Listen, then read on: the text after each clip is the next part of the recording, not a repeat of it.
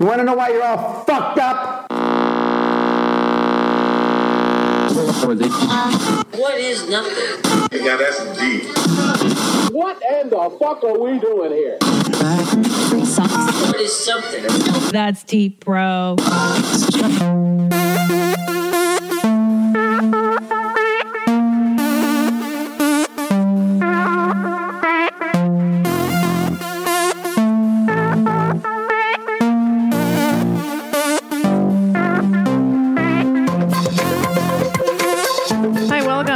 Deep Bro. I am your host, Christina P. Thank you for downloading this episode of That's Deep Bro. I'm so excited for today. I've got some killer emails to go through for you guys, and uh, you know, a lot, a lot going on. It's a lot. It's always, it's always exciting. It's the beginning of fall officially in in Los Angeles. It's it's stopped being 100 degrees, and now it's officially uh, normal weather and man am i frisky. I'm feeling it feeling my fall oats. I'm i mean i i dress the same in all seasons. I think i, I took pictures recently and the the uh the makeup lady was like it, it was like august when i did this and she goes oh you're you're wearing uh fall clothes. Yeah i'm wearing chunky buckle boots jeans and a black sweater. That's the that's the the um uniform. I don't, I don't do seasons, you know, who cares? Okay, first of all, let's do some dates. 2017, I have one date on the road in Houston at the Come and Take It Comedy Festival, November 18th. Now, that one, I think you just get tickets through the festival and you can see me perform for one night there. I'm really just kind of starting to edge into this new hour of material that I'm I'm writing now. So, uh you know, I'm trying new stuff. I, I'm, I'm getting experimental. So if you'd like to see that process and you're in Houston, go to the Come and Take It Comedy Festival and you can watch me, you know, kind of kind of loosely getting back into stuff. And then January 12th, uh, the Ice House Comedy Club here in Pasadena, California. I love the Ice House. And then February 2nd and 3rd, Salt Lake City, Shark Lake Titties at you in Utah at Wise Guys Comedy Club. And then March 30th through 31st, Portland. I'm coming back to Portland, Oregon at the Helium Comedy Club. It's so it's so silly because I have never done Salt Lake City, and of course I was like, "Well, it's all Mormons. I can't do comedy in a Mormon place." And then my husband, of course, was like, "Well, they don't come to the club, dummy." And I was like, "Oh yeah, oh, they're uh, duh." Okay, so that's some business. Uh, oh, I have a store now. I have a store. It's on ChristinaPOnline.com. That's also where you can get your tickets to these shows. Um, I've got a few shirts to sell, of course, one for this podcast. That's Deep Bro. And then um, fully vaccinated t shirt. I do uh, Mama Wolf for the mommies out there, the mom, the real mommies, not just the denim moms, but the biological are not, or maybe adopted. And then um, Blessing in the Skies, a little grammar joke uh, for those of you who are grammar sticklers, which, hello, I am. Okay. All right, let's get into it, bros. Got a lot to do. We got a lot to do. I got a lot to share with you. Got a lot of emails to go through. It's going to be amaze and excite.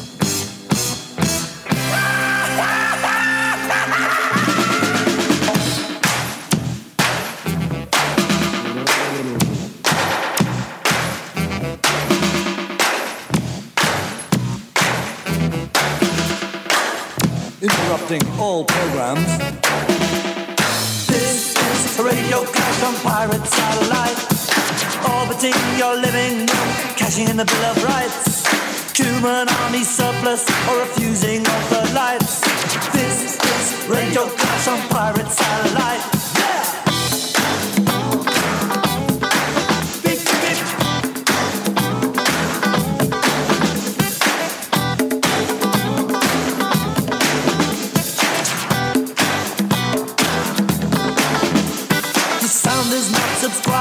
To the international plan. In the sicko shadow of the white right hand, that see ghettoology is an urban Vietnam, giving deadly exhibitions of murder and napalm.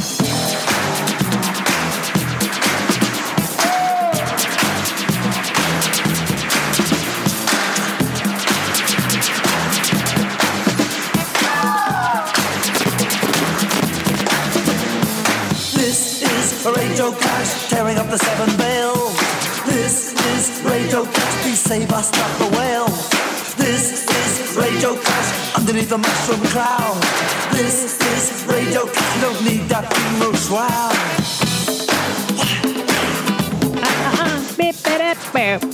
All right, man. Let's get fucking weird. Oh, I love the Clash. These guys make me want to put a brick in it, bitch. That's what's up. It's finally fall. Yes, Jesus Christ. Enough sunshine, enough barbecues and and, and and sunlight and the oppressiveness of feeling like you have to get out and do something every day because the weather dictates it, right? I love this week. It's finally cloudy and shitty in LA and it's like a perfect mirror for my insides when I want to just lay in bed and just watch some fucking television like a person and not feel guilty about it because the last six months in LA, there's guilt. You know, the sun is out. You should be doing something. You should be happy about uh, participating in life. But I got to tell you, I like this time of year just because it's it gives me a moment to step back, assess. I watched the Great British Baking Show. However, I don't have the skill set to do it yet. I try doing muffins with my kid a lot uh, from scratch, and they are fucking dog shit. I can't, I cannot make a muffin from scratch to save my life, and I just keep trying. And they, you know, that's I teach my kid like, hey, dude, I suck at this, but we're gonna keep trying. You know, you don't have to be perfect at stuff to enjoy doing it, but. Uh, so I'm stoked, man. Halloween happened, and I love Halloween.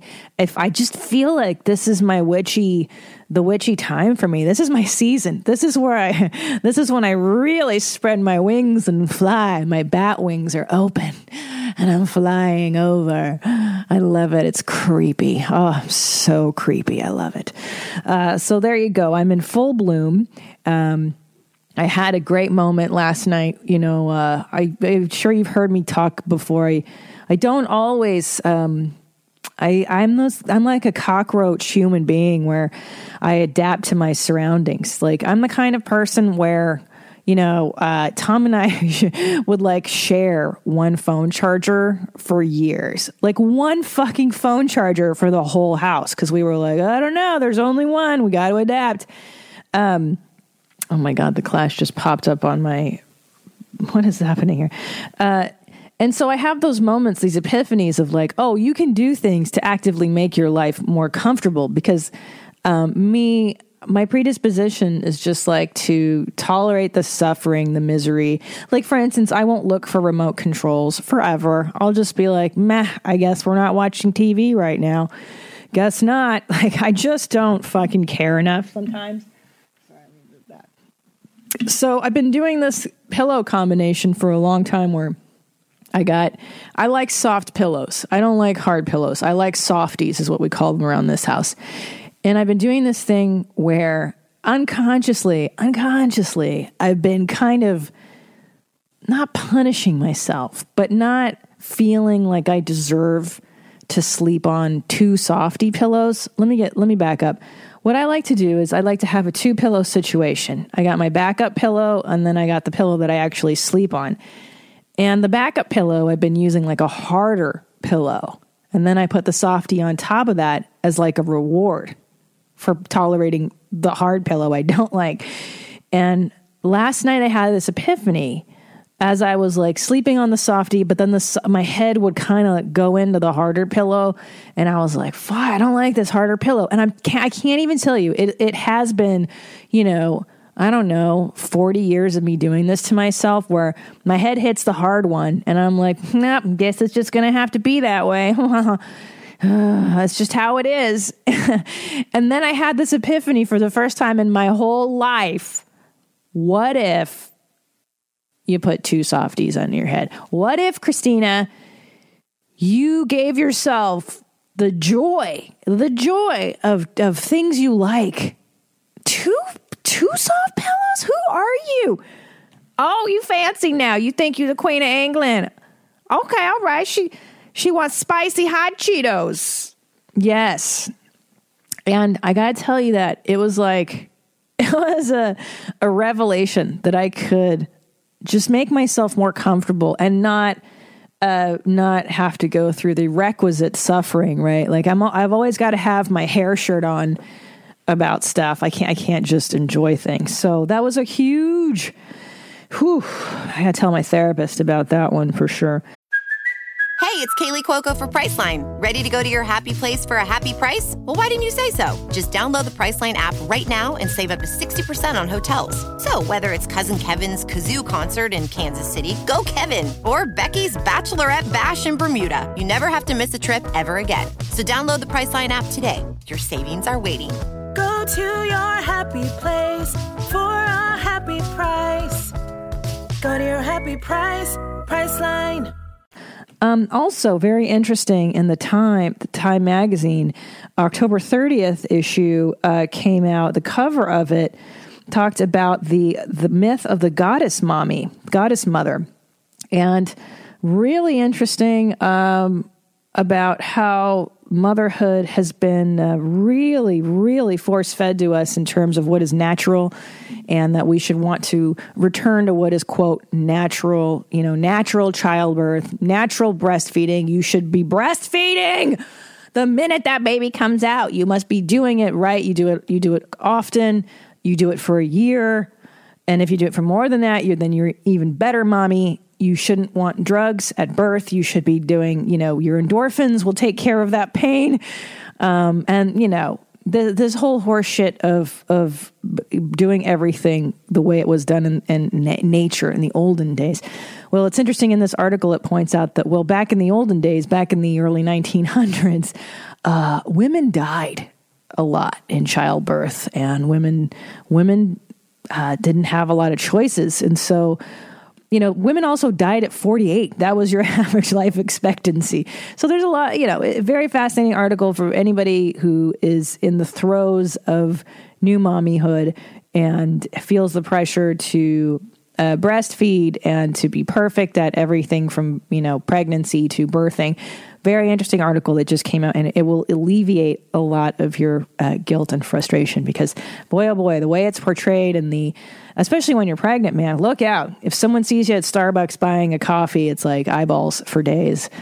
Um, I think I've I've done that to somebody actually. I, I, was at a hotel recently at a hotel pool and I saw a woman who was like very pregnant, like 8 months like that pregnant, and I saw her go into the hot tub and I was like, "Um um are you foreign? Like, do you not know in America we don't? That's totally not permissible. You're just you're cooking the baby yeah, so I think I eyeballed her. I definitely eyeballed her, and then I, um, yeah, yeah, I've eyeball, I eyeballed. I told, I've told the story before, but I do this ridiculous mommy and me class, which now I send my nanny to do. I'm sure they're gonna gossip about that one, but uh, I watched a woman in a mommy and me class breastfeed her two year old. The like, yes, I did talk about this on the show. That was fucking mind blowing. so I'm sorry. Did I say that? I meant I meant 306 weeks or whatever the equivalent is. Uh, unbelievable. So there's that. Um, I need new British shows. If anybody out there uh, has any great British television shows besides Call the Midwife, Downton Abbey, The Great British Baking Show, um, I need some new British stuff to get into. You know what I mean? I need that low grade misery. The Crown, I tried getting into it. It's super slow. You know, it's it just, it does it pick up? If so, let me know. That's deepbropodcast at gmail.com because I don't fucking, I, I need to find a nice British show to get into. When it's dreary out like this, it makes me miss England for sure. Okay. Um, so I want to talk this week.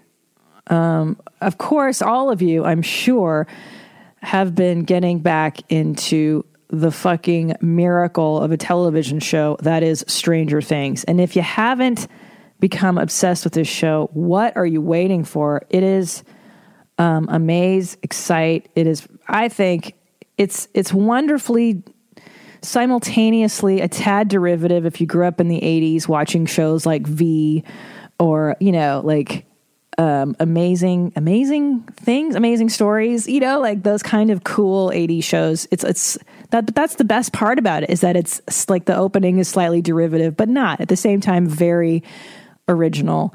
um, and very entertaining. And of course, Queen Winona Ryder is in it. Hello, she's the fucking best.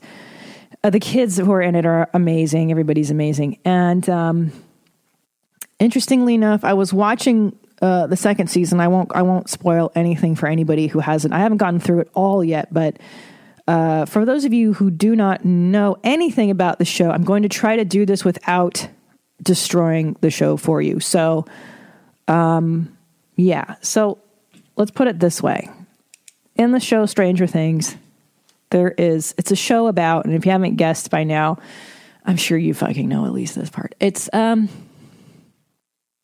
it's about a parallel universe, okay? And they call it the upside down. And did I just spoil? I think I just ruined all of Straight. No, I didn't. Uh, I did just a little, a little, but you, you would have fucking known that yeah, by the time, whatever. Okay, so there's the upside down. And it's a parallel universe.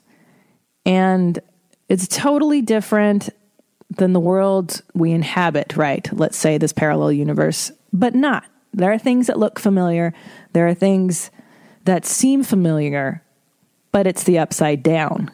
And it's scary and it's dark and it makes sense and it doesn't make sense, right?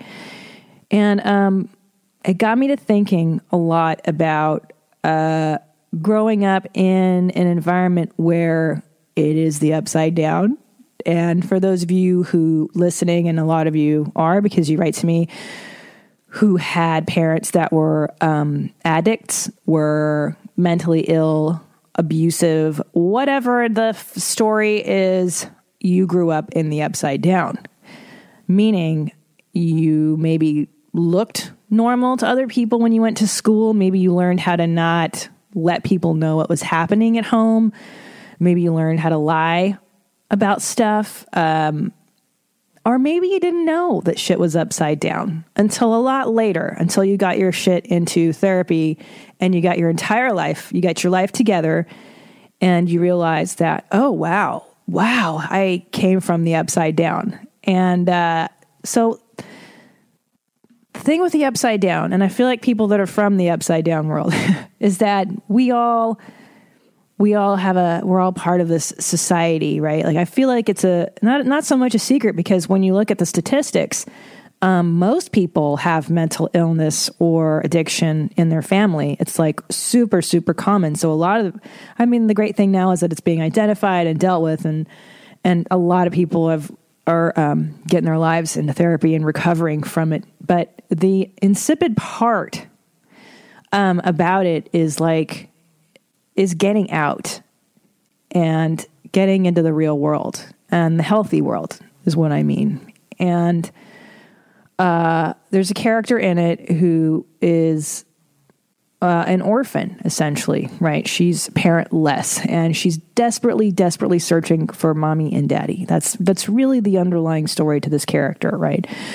Uh, this little girl who is uh, is lost in between these worlds, and I was thinking what a wonderful metaphor that is for anybody who is coming out of of the the haze of the ups of an upside down world, the haze of trauma or the haze of maybe you just got out of a relationship with a narcissist. Maybe you're getting your shit together and getting into recovery right now from addiction or whatever that world is. Um, but what happens is when we get ourselves out of the upside down, it's never it's not linear and it's circular and we backslide and we can't always identify what's good and what's bad and what's you know this and that and the other. But um what was i going to say about this? Oh right. So the, the orphan character in this show um right her name is 11 we know 11 and 11 is looking for mommy and daddy desperately desperately looking. Because even though daddy was abusive, neglectful, uh, used her as a science experiment, right?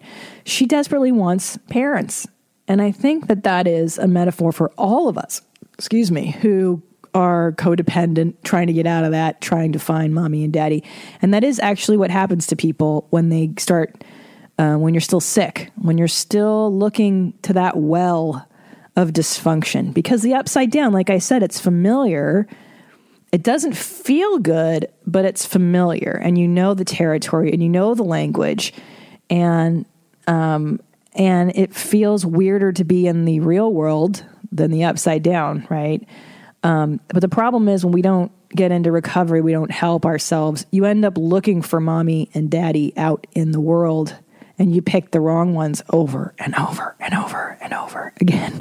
And that's why you end up dating narcissists or getting a boss who resembles mommy or daddy, who maybe uh, has a similar traits of people who who may have done damage somewhere along the line and that and that you've never recovered from. So it keeps showing up until you face it, until you turn around and say, "I'm not afraid." Right? That's the point. Is that uh, it's a wonderful metaphor, I think, for um, for recovery and like saying no and fuck you. I'm not going to be afraid. I'm not going to.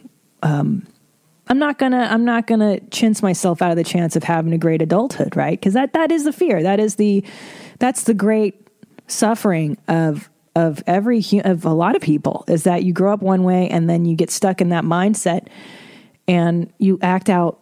You're trying to find mommy and daddy. You're trying to you know you're reenacting the same shit over and over, hoping to get different results. So until you heal those wounds, it just keeps coming around.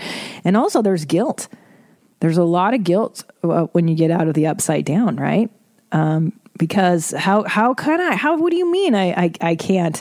I have to get away from uh, my family. What do you mean? I, I it's it's laden with guilt and frustration, and and a lot of times the you know you'll you'll get roped back into bullshit. Um.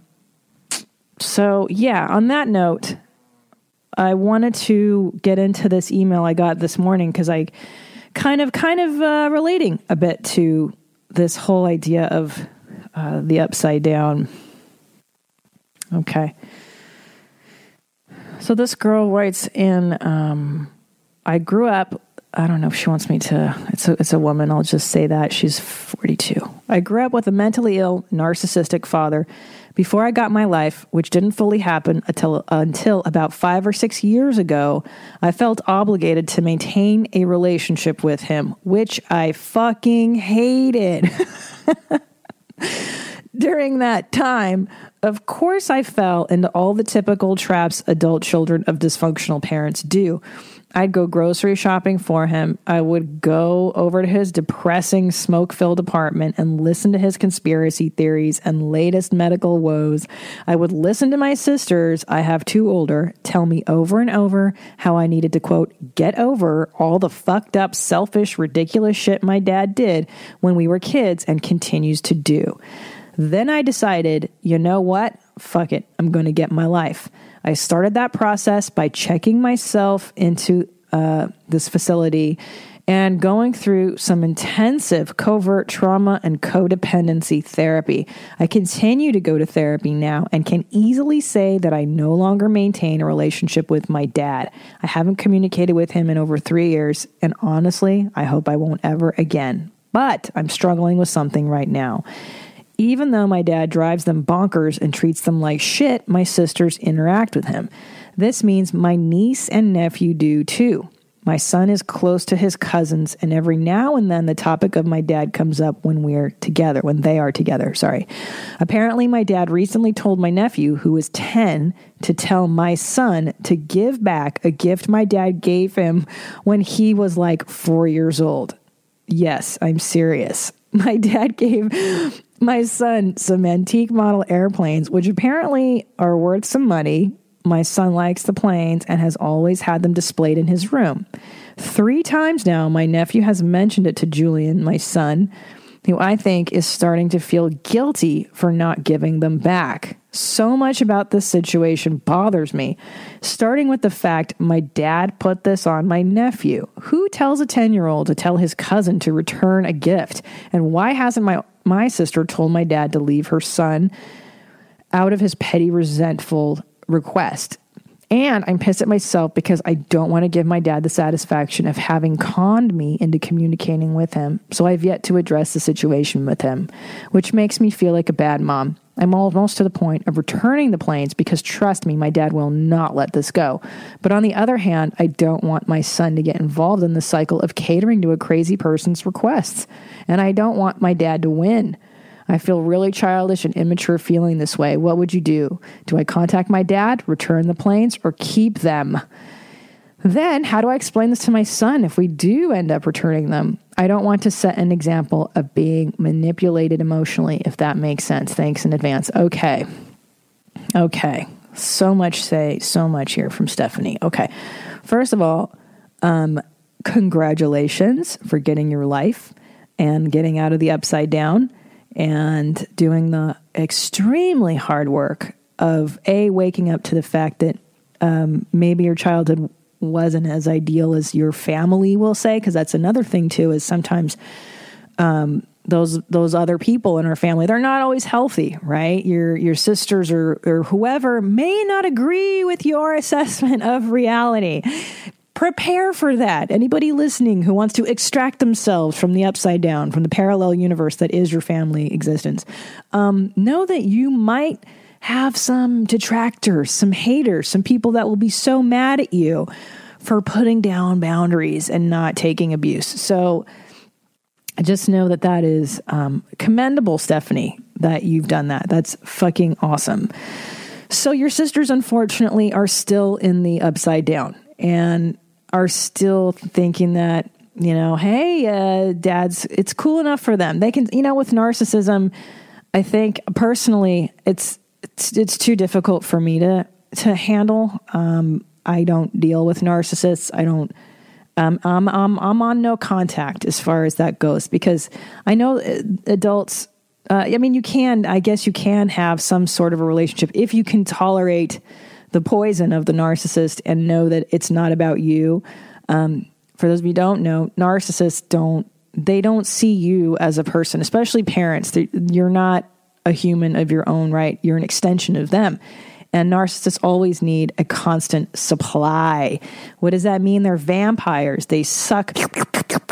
They, they just want the supply, the attention, and then they suck you and then discard you. So if you've ever dated a narcissist or you've had a friend that's a narcissist, that's what's going on. It's not about you. It's nothing you've done. It's not about who you are. They don't even care who you are. That's the saddest part about it. So it's like, you know, and then the, the person who's trying to extract themselves from this horrible situation, the Stephanies of the world, go on to feel guilty and bad about about getting out of the relationship with a shitty person who doesn't fucking care. That's the craziest part is the good people who are like, you know, human.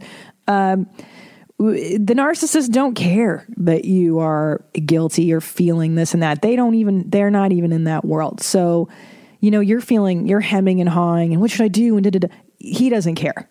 Just know that you're, you're the one suffering. He ain't suffering. None, none of them are suffering. So, Okay, so you've you've gotten yourself out. But have you really? Stephanie, have you really? Because in all of our work to get into reality and to step into a healthier thing, it's not a linear process as I said earlier. It is circular. It is backsliding. It is you're still, you know what I mean? You still get roped in. And unfortunately, my boo boo, my boo boo, my sweet love, I think you may have gotten roped back in already because the drama continues. What do I do with my dad? Do I give back the planes? How do I tell my sons to give back the planes? Like, I, and I'm not judging. This is not to judge. This is because um, I've been there, and I and we all do this. Who's ever been, uh, uh, you know, who's ever had parents that are difficult or whatever, we all go through that. Like, huh, what do I do? It it sends you into a tailspin, right? The the thing happens, the incident, and then now you're the one that's fucking freaked out and full of anxiety and and we have to we have to go to act right? Quick quick to action. Let's go. We got to solve this fucking problem man. We can't let the poison in. The what's the the fucking creature in the upside down? The gargonet the gorgoyans whatever. You got to keep them out. So number one and this is a wonderful lesson uh, that I well no number one is um, no. Here's a wonderful lesson I've learned uh, from men. Let me just write this down before I forget. Um, okay. here's what I've learned from working with men for many, many years now. What I love about men is that they know when to step up and fight, they know when to defend their loved ones, their territory, etc., etc. But they also know when to not give a fuck.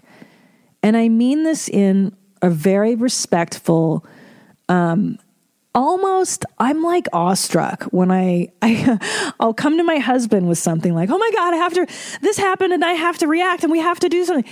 And he's like, "No, you don't. No, you don't. Don't don't do anything. Just don't. Don't worry about it. They'll figure it out." And here's the thing. Now, I'm not saying to do that for every problem, but in some cases, the brilliance of do nothing is the right answer is the way of asserting your boundaries, is the way of maintaining the integrity of your house and your home and your sanity and the walls that you've built to protect you and your children from the narcissistic uh, granddaddy. Okay. Now, here's the here's the here's the, the the before part that I wanted to mention is no contact with a narc, as they call them on YouTube videos, the narcissistic parent. No contact, I believe, I mean, in this scenario for you, may have to extend to your children because, you know, if you don't want to hang out with your dad, why on earth would you want your kids to hang around him or to be privy to? No, this is not, you're not letting him hang out with them, right? From what I'm understanding, he's not actually near them. Okay, so that's good. My bad. It sounds like you have separated. For those of you listening, um, don't assume that the shitty parent is going to be an awesome grandparent because if you don't want to be around them, why the fuck are you letting them around your kids? So don't don't think they're going to be awesome. They might be. Now I've heard stories of horrible parents being awesome grandparents. That does happen, but in the case of a narcissist, a true narcissist, uh, I don't know. I don't think so. I don't think so. I still think it's about them. I don't think a grandchild magically transform them transforms them into decent humans. Um, so good. If you are protecting your kid, great. Um, here's what you do. Here's what I would do. I mean, shit, you are protecting your son. I'm assuming you're not allowing him going over to your dad's house. Great. Uh, who gives a shit if he wants his stupid airplanes back? Who fucking cares? That's the thing you, you have to understand with these people, with these fucking psychos that you're dealing with. He wants something, so what? My toddler wants stuff all the time, and I say no every day. My toddler wants to play with a stick of butter.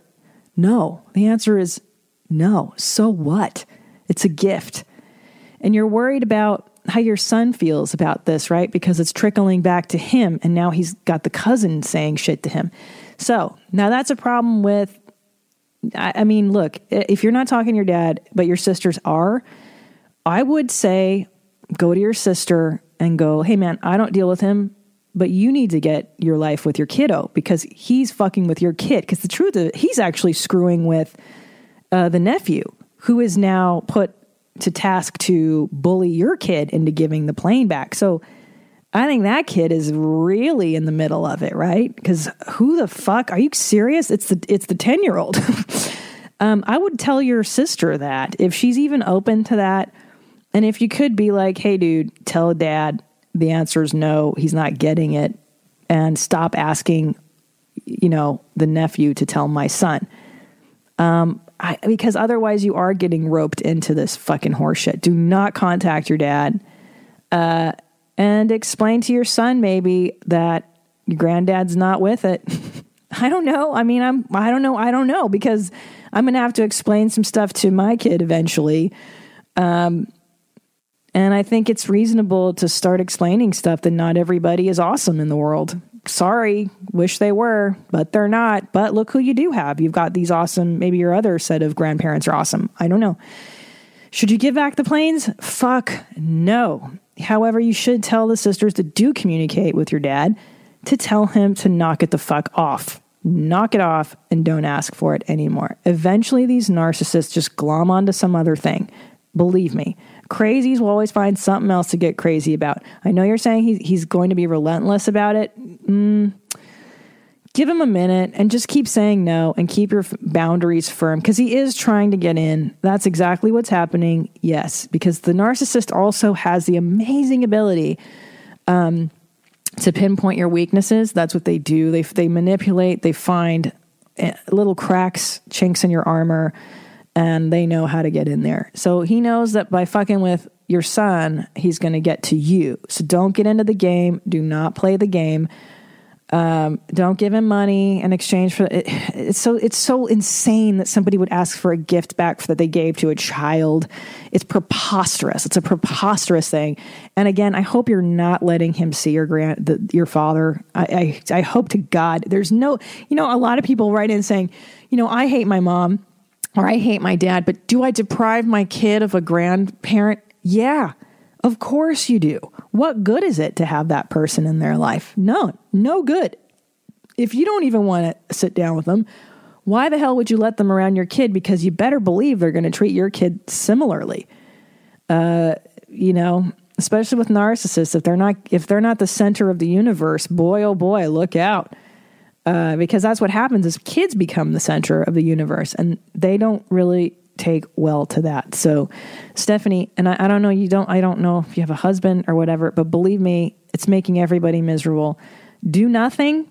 Explain to your kid that your granddad is a lunatic and tell him to ignore what the nephew is saying. Ignore it and enjoy those goddamn planes. And don't you dare give them back. Because, yes, you will be teaching your son that you are a spineless weenie and that anybody can just take what they want and walk all over you. It's a don't even do it. And I know, see, you're, but I get it, man. Look, this is not, I'm not, I hope you don't feel that I'm criticizing you. I'm not. It's because I've fucking been there. Before you know it, you're wrapped up in the in narcissism, especially. The narcs are fucking good. They're good. They get into your head and they make it think it's about you. It's not about you. You're not a bad girl. You're not a bad person. Your kid's not. No one's bad. Um, but my God, don't don't you dare just ignore. And that's I'm telling you, man, men are so fucking good at ignoring shit. They're so good at it, and I and I don't mean that again. And and I, actually, if you ever look at dogs, dog behavior, uh, if you look at a, a mother dog with puppies, the mother dog never corrects a puppy. What they do is they ignore the bad behavior, right? It's in fucking dog nature. Like the, the puppy does something and the mother just kind of gently, no, uh, corrects it and, and does, here's the right way to do this. Like, but there's no, there's no drama. They're just ignoring what's not working and they're moving on to the positive thing, is what I'm saying. You never see a mother dog, you know, bite the puppy or um, punish the puppy. They don't react. And that's the glory of being a dude is that I've fuck I've seen it. It's such a powerful move. It really is to uh, to just ignore is like man, remember that shit when you were in uh, in grade school and somebody would tease you and your mom would be like, just ignore them. Well, not my mom. My mom would be like, you fucking go tell these motherfuckers to fuck themselves. I'm like, I'm in second grade. I can't say any of that um, on the playground, mom.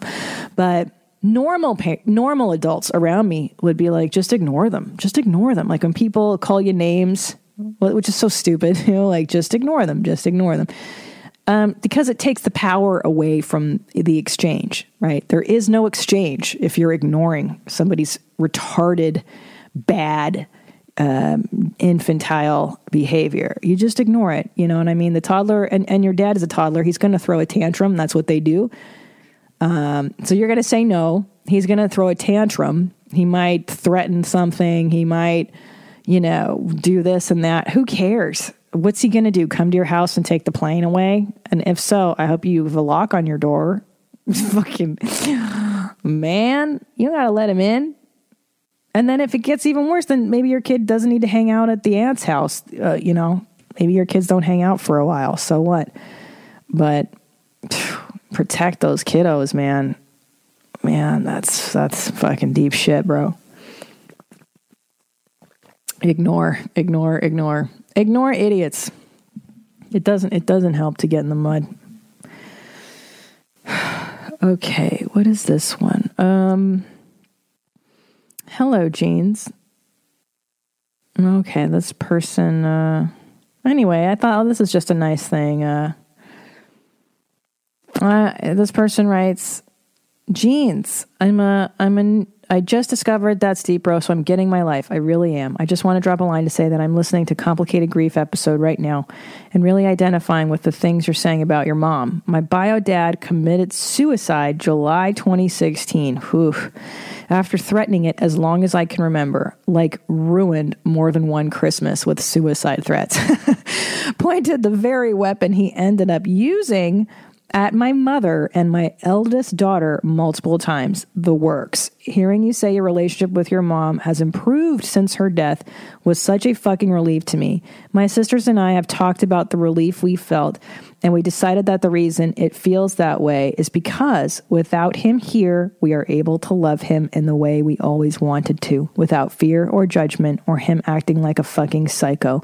It's beyond nice to know I'm not the only one that's relieved that my parent uh, kicked the bucket. There you go. Uh, very good. Thank you. Thank you. Thank you for sending that, Hillary. I agree. Uh, I'm glad that you found some relief in that episode.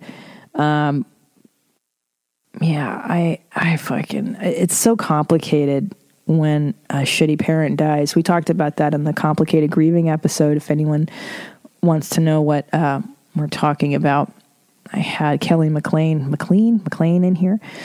Um, and we discussed she lost her brother uh, suddenly. He was an addict, and he got in a car and drove off a bridge, I think, into a lake. So cruel.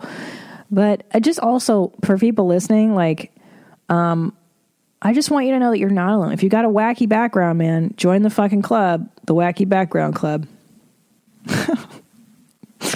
Super fun stuff. Super fun. Super fun. Oh, but on the other tip, I was going to say um, the character Eleven, Stranger Things. Uh, she's an orphan, and I and I would argue to say that those of us who grew up with maybe one or two checked out parents, you are kind of on some level emotionally orphaned.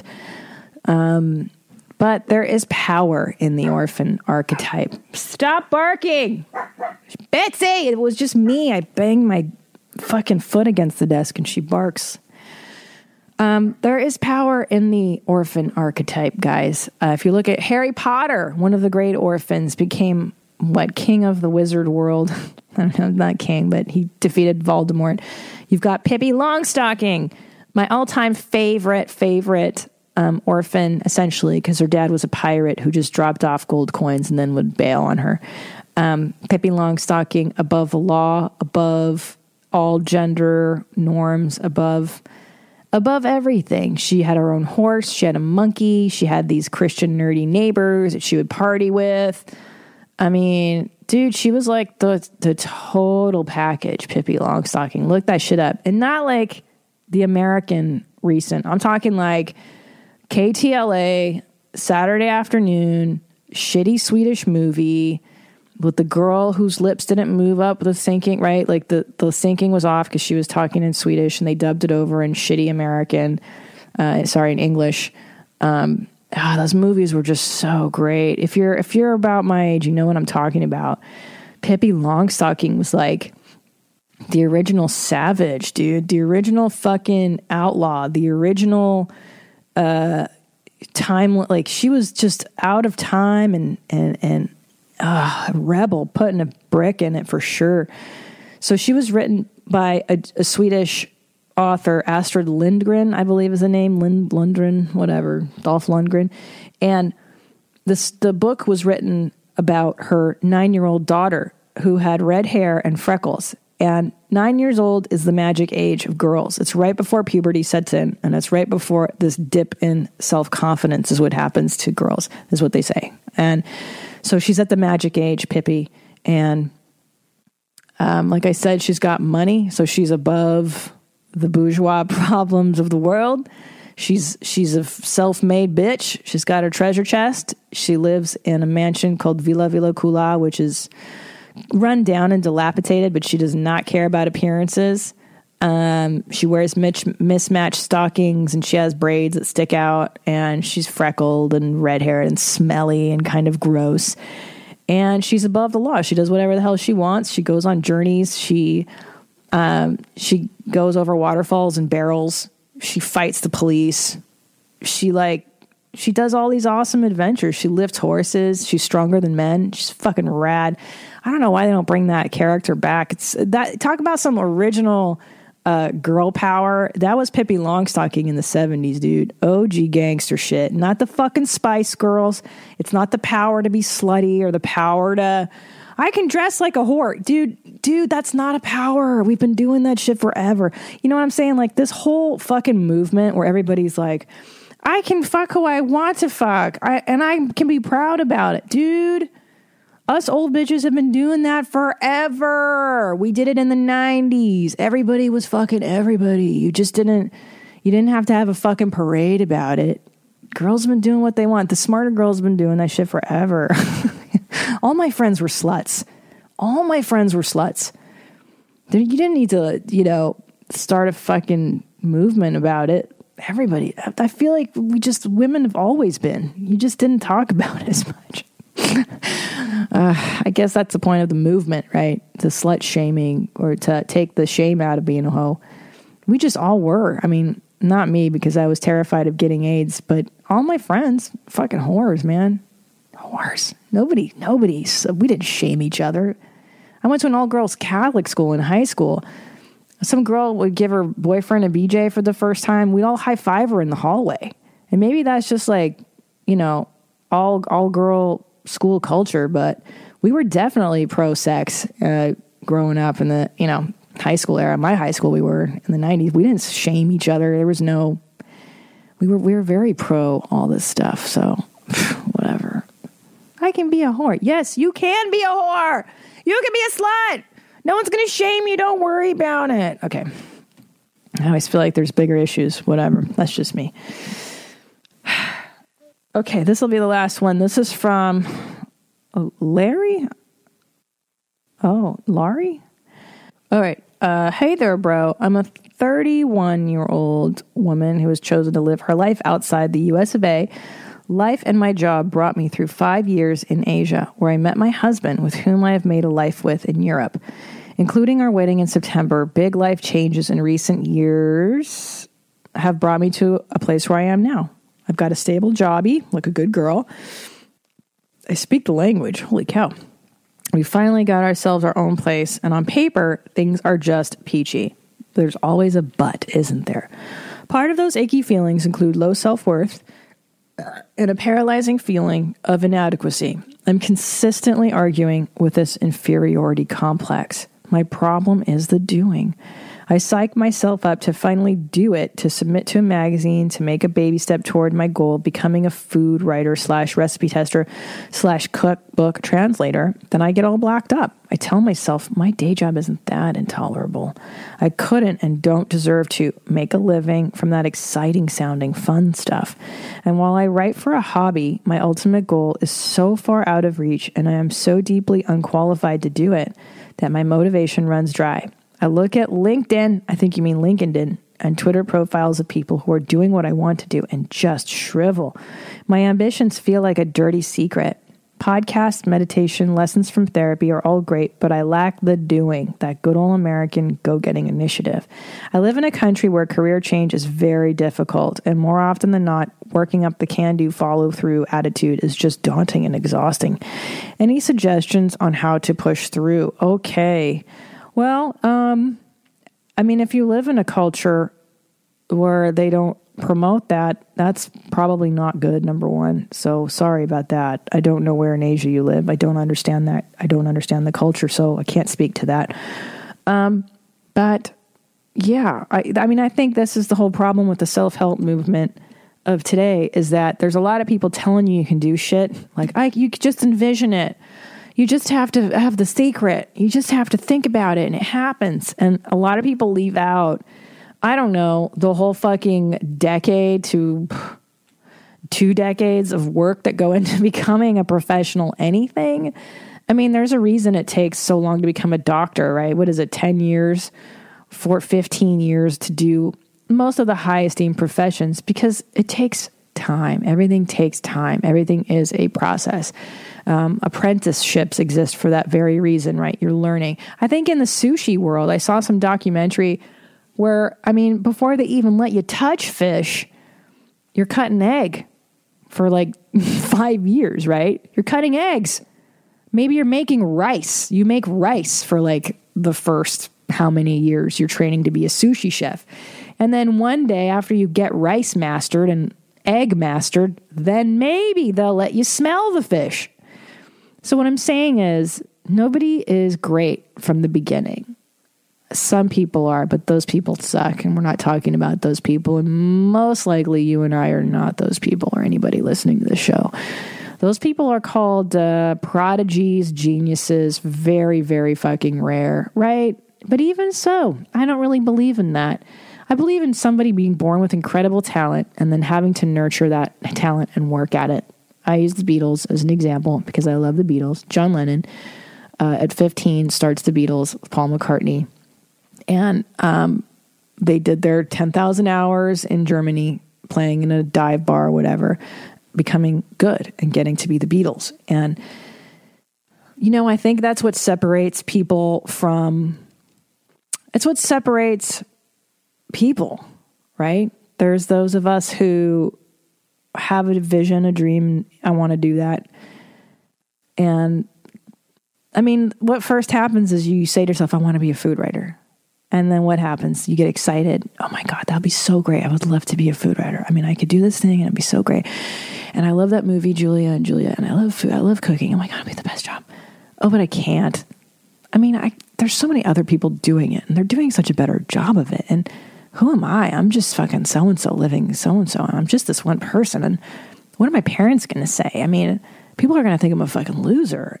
And what if I don't make money? What if I'm poor for the rest of my life? And right, you'll talk yourself out of doing every great idea you'll ever have. It's normal. It's called the ego. It's called the brain. It's called you trying to preserve yourself from failure because with, with failure means that well you're bad, right? I'm bad. I'm insecure. And then it confirms that insecurity that you're talking about. It's circular. So you're asking me, how do I overcome my own bullshit, my own drama, my own insecurity? And you do your meditation. I love that. You do your therapy, and that's great. You listen to your podcast, even better. Find your winners, find your angels, find your guideposts, find your mentors. That's number one.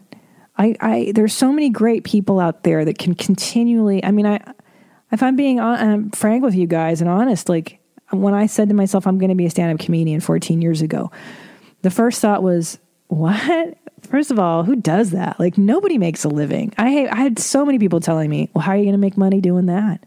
When I studied philosophy, how are you going to make money doing that? And if you listen to those people, believe me, somebody will talk you out of your dreams. So keep your dreams close to your vest. Number one, my, my beloved boo boos. Keep your dreams close to your vest. Not everybody needs to know what you're planning. Maybe tell your closest friend, your, your boyfriend, your girlfriend, somebody that's going to support your dreams and your vision. But not not everybody is entitled to know your dreams. Do not fucking share that with people. Okay, so you're going to have your dream. Dream your dreams. Dream on dreamers, right? Like Willy Wonka said, we are the makers of dreams. There's nothing wrong with that. That's how it starts. You dream your dreams and then you talk yourself out of them. your your brain's going to tell you how stupid that is and how wrong you are. And but know that that's the brain fooling you. It's trying to trick you. It's trying to make you stop so you don't fail, so you don't have an ego crush, right? Normal. All normal. Tell yourself, "Oh yeah, I've expected you. I know who you are, you little visitor. You fucking evil crow. You evil you evil shitty monster in my brain. I know you. You are no stranger to me and you just acknowledge that, oh, that's the voice of doubt. That's the voice of despair. That's the voice of I can't. And then, my love, you're going to find your guideposts. You're going to find the people that continue to inspire you. What I did to become more successful, I would read books.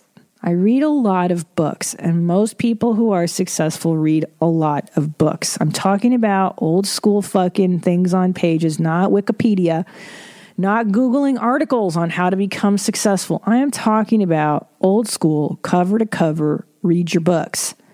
Read your Napoleon Hills, Think and Grow Rich. Read The Magic of Believing by Claude M. Bristol.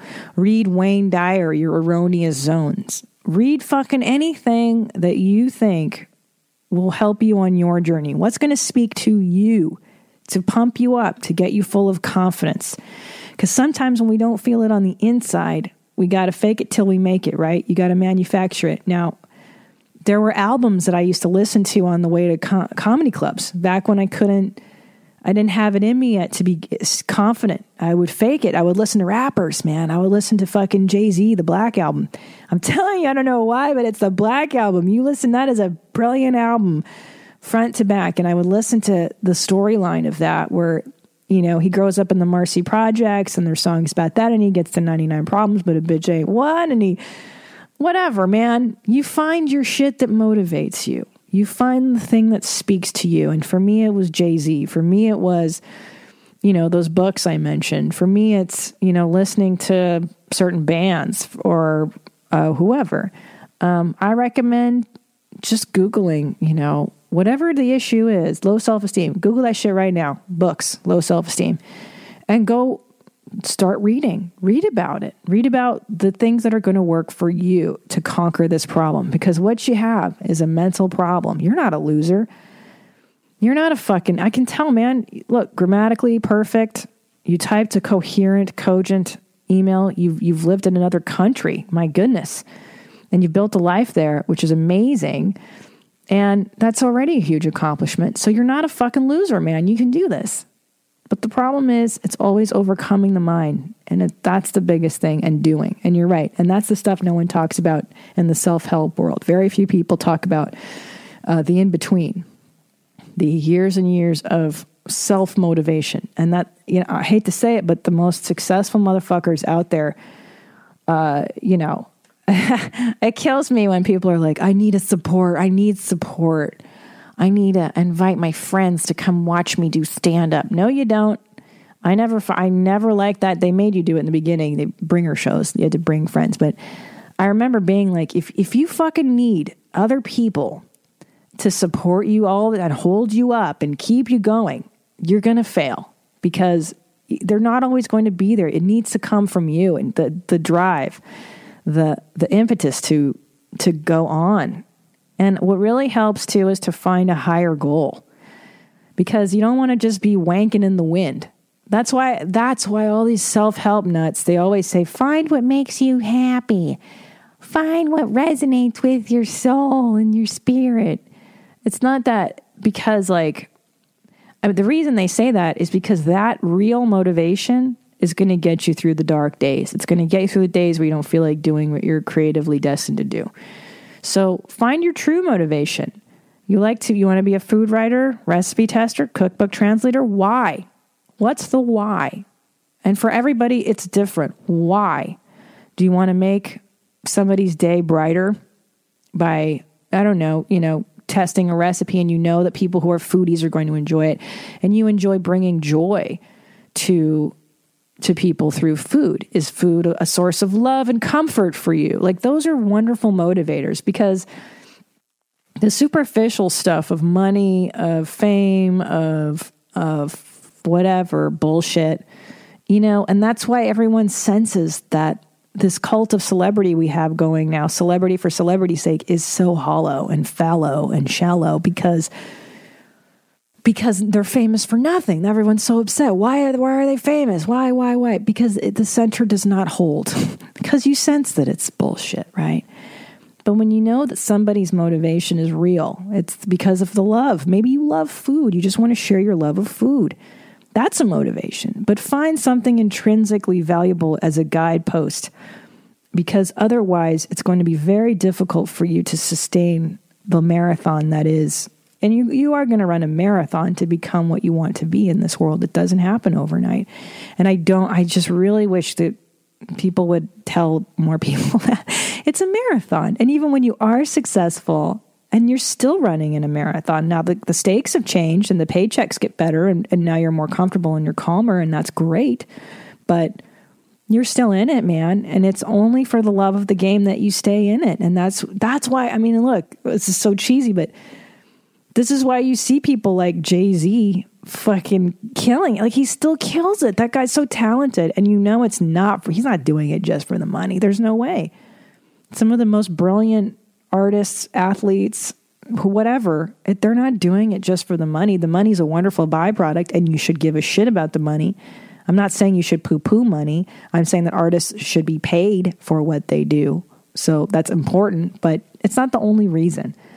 It's not the only reason. So find that, find your guideposts, find your your your soul whisperers, the people who make sense to you in the self-help world. Not everybody will make sense to you. I mean, but there's all kinds of shit out there. There's people that believe uh, Doreen Virtue believes in angels that fucking talk to you. There's Abraham Hicks, the woman who channels the spirit of Abraham, and she'll talk to you and tell you about this kind of shit. There's uh, Louise Hay, my favorite Louise Hay, who just passed away. Uh, she'll tell you how to motivate yourself. And you can buy cards. I mean, shit, there was a time in my life where I was so broke and I was terrified. And I, I, all I could do was look at fucking affirmation cards some mornings. And then, okay, now I've turned my head around. So you got to get the mind right. Your mind's got to be right, is, is number one. The mind must be right, and then your actions will follow. But you're not going to feel motivated every day. You won't. And some days you do take a break, and that's fine. But you got to get your head in that place where you don't listen to the demons. And they're just there. Why are they there? I don't know. It's it's part of being a human. It's part of keeping you with the tribe. I think it's a way to to to protect you actually from standing out from the tribe. I bet you on some cellular uh, survival level, it keeps us from uh, being ostracized or something. I don't fucking know, but success is starts in the mind, dude. And and, it's just going to take mental toughness, quite frankly, and especially in your line of work, uh, being a writer and all this stuff, you're going to experience so much rejection, my love, rejection. And let me tell you something about rejection and and failure and defeat is that I I don't even feel it anymore. And I'm I fucking I'm telling you that I remember Joe Rogan I asked I asked him like, "Hey, how do you take it when people um you know, say how horrible things about you online?" He goes, "It's like snake bites. The venom. Eventually you get immune to the venom." And I swear to you, I swear to you, I've had so many rejections in this business that they're not rejection. And the word even rejection sounds so personal, doesn't it? Like they don't like you. It's it's it's you personally. It's never you personally, boo boo. There's so many other things that go into things. You don't you don't know why this person got this and you didn't get that. Da, da, da, da. Don't get lost in it. Don't get lost in it. Don't even fucking don't even acknowledge, right? Ignore, like we discussed with the brilliance of what dudes do. They just ignore. That's not even for you. Who cares? Rejection. But so many people are afraid of that that they won't start, they won't do. So you must overcome your mind, and the fear of rejection is major too. And you're gonna, you're gonna be. Trust me, you're gonna hear no 99 times, and all it takes is the one yes. Believe it. You know, to just try. You're gonna hear no so much that it doesn't even register. And when you're there, that's when you've made it. By the time you're okay with a no, you're going to be so fucking successful that it won't you won't even he, like it doesn't it doesn't register failure defeat rejection. It's like huh? They're just you'll see that they're just the other side of the coin of success. It's the necessary it's the necessary fire through which you go to get where you want to be. And what's the other alternative? What are you going to do? And that's really the, the, uh, the question I'd ask you. If you don't go for it, if you don't go for it, what else are you going to do with your life? Just work your job, get miserable, wish you were somebody else, doing something else, being somewhere else. There's only one choice to suffer. You can either continue to suffer or you can jump into the unknown and risk failure and risk rejection and risk all these things. So it's either risk or suffering. Those are your two choices. it's not pretty. It's not pretty. But get comfortable with risk. Get comfortable with, as Gary Vaynerchuk. I love Gary V. Look up Gary V. V E E, Gary V. He started wine.com. He's on Instagram. If you can't find Gary V online, uh, you're not online. This guy has fucking cornered the market on being on social media. He is fantastic. He is a Russian immigrant and he started wine.com back in the days of the early internet. He's my age and he will tell you that the secret to success, he calls, you know, the word grinding, grinding, loving eating shit. I love eating shit, he says. Now, I don't love eating shit, but I've learned to make shit part of the sandwich, right? I just, I see the shit. I put some fucking bread on that bitch. I put some mayonnaise. I put a little uh, Thousand Island dressing. I like that. Put a fucking cheeseburger patty on it. Bam. Another piece of bread. And I eat that shit sandwich, is what I'm trying to say. You're always going to be eating some shit if you're a creative person. Why not make it into a fucking In N Out burger? Damn. Snap. That's what's up. So there's a fucking whole thing that goes into doing. And there's nobody, um, your mommy can't wake you up in the morning and make you do. You're the only one that can motivate the doing. And it's just that simple. But you're going to get to a point where you're so fucking miserable not doing what you want to do. You ever get to a point where you're so fucking fat, where you got you got so fat that if you look at yourself in the mirror one more time, you're going to explode with self-loathing and disgust? I have. And that's when you go, oh shit, I got to stop this. so that's what happens with not doing. Eventually, I hope, at least for me, when I would procrastinate, I wouldn't go do stand up because I was a blah, blah, blah, blah. Eventually, the self loathing of not doing the thing would would overpower and then would force me into action. And now I just do. I do. I do. Do you know that? I do every day. I get up and I fucking do it. And it becomes a habit like everything else. Everything else. It becomes a habit. I swear to God. Once you start doing, once you start doing, you can't stop. Tick tock. Boop boop. All right. I'm going to go get some In and Out. That's what's up.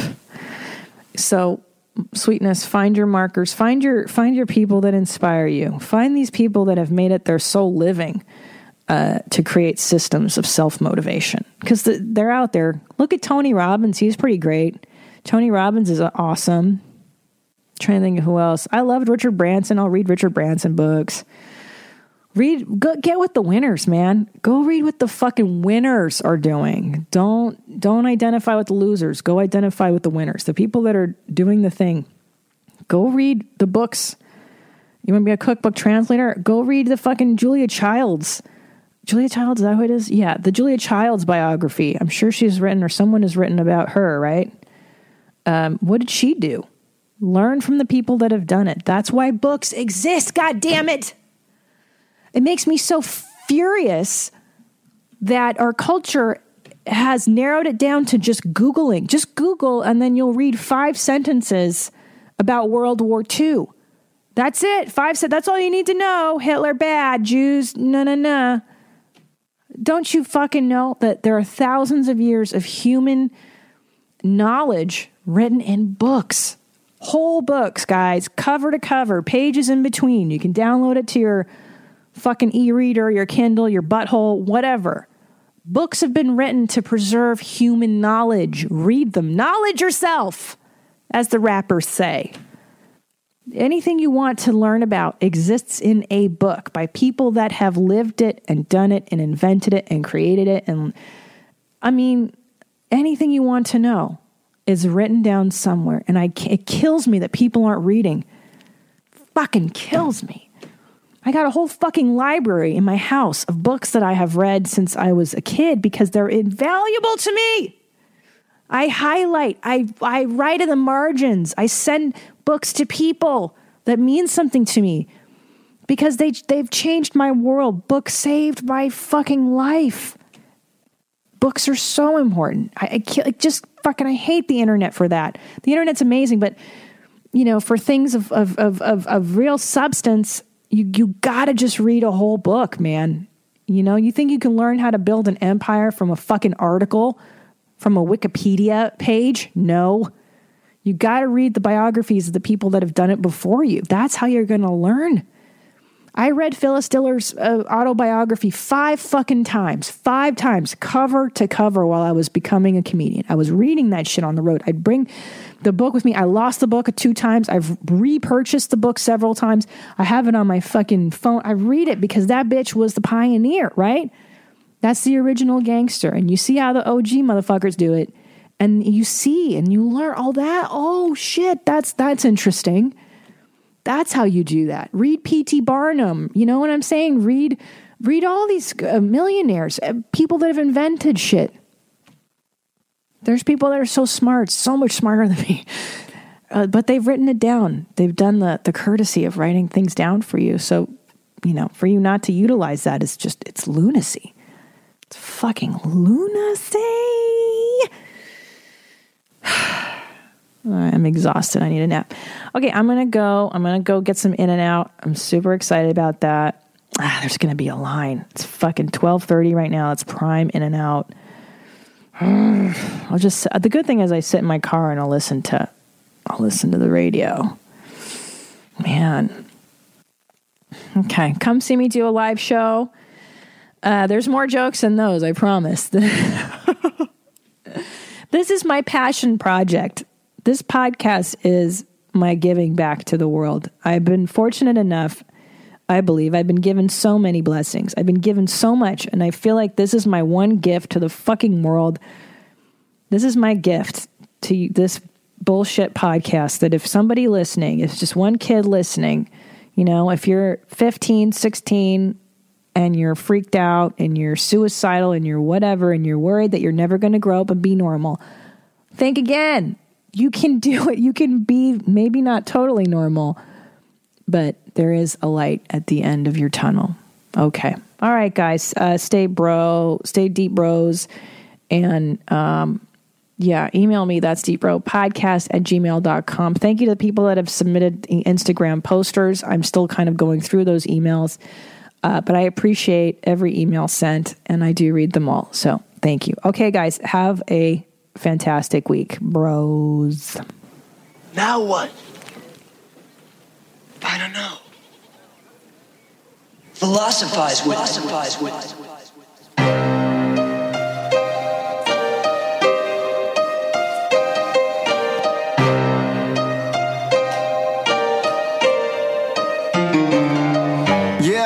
it's Christina P, aka Miss Jeans. This ain't your mom's house, it's a different theme. Gotta be critically thinking. Like you caught up at a cocktail party, odd thoughts start to sink in. John Locke, or was it Socrates? Aristotle or Plato, maybe Hippocrates. Got us talking all properly, topically. Just a comedian discussing these philosophies. Serious questions, silly people. What's that? What's that? That's deep, bro. It is the ultimate metaphor for life. And you know what that is? What? That's deep, bro. That's deep, bro. That's deep, bro.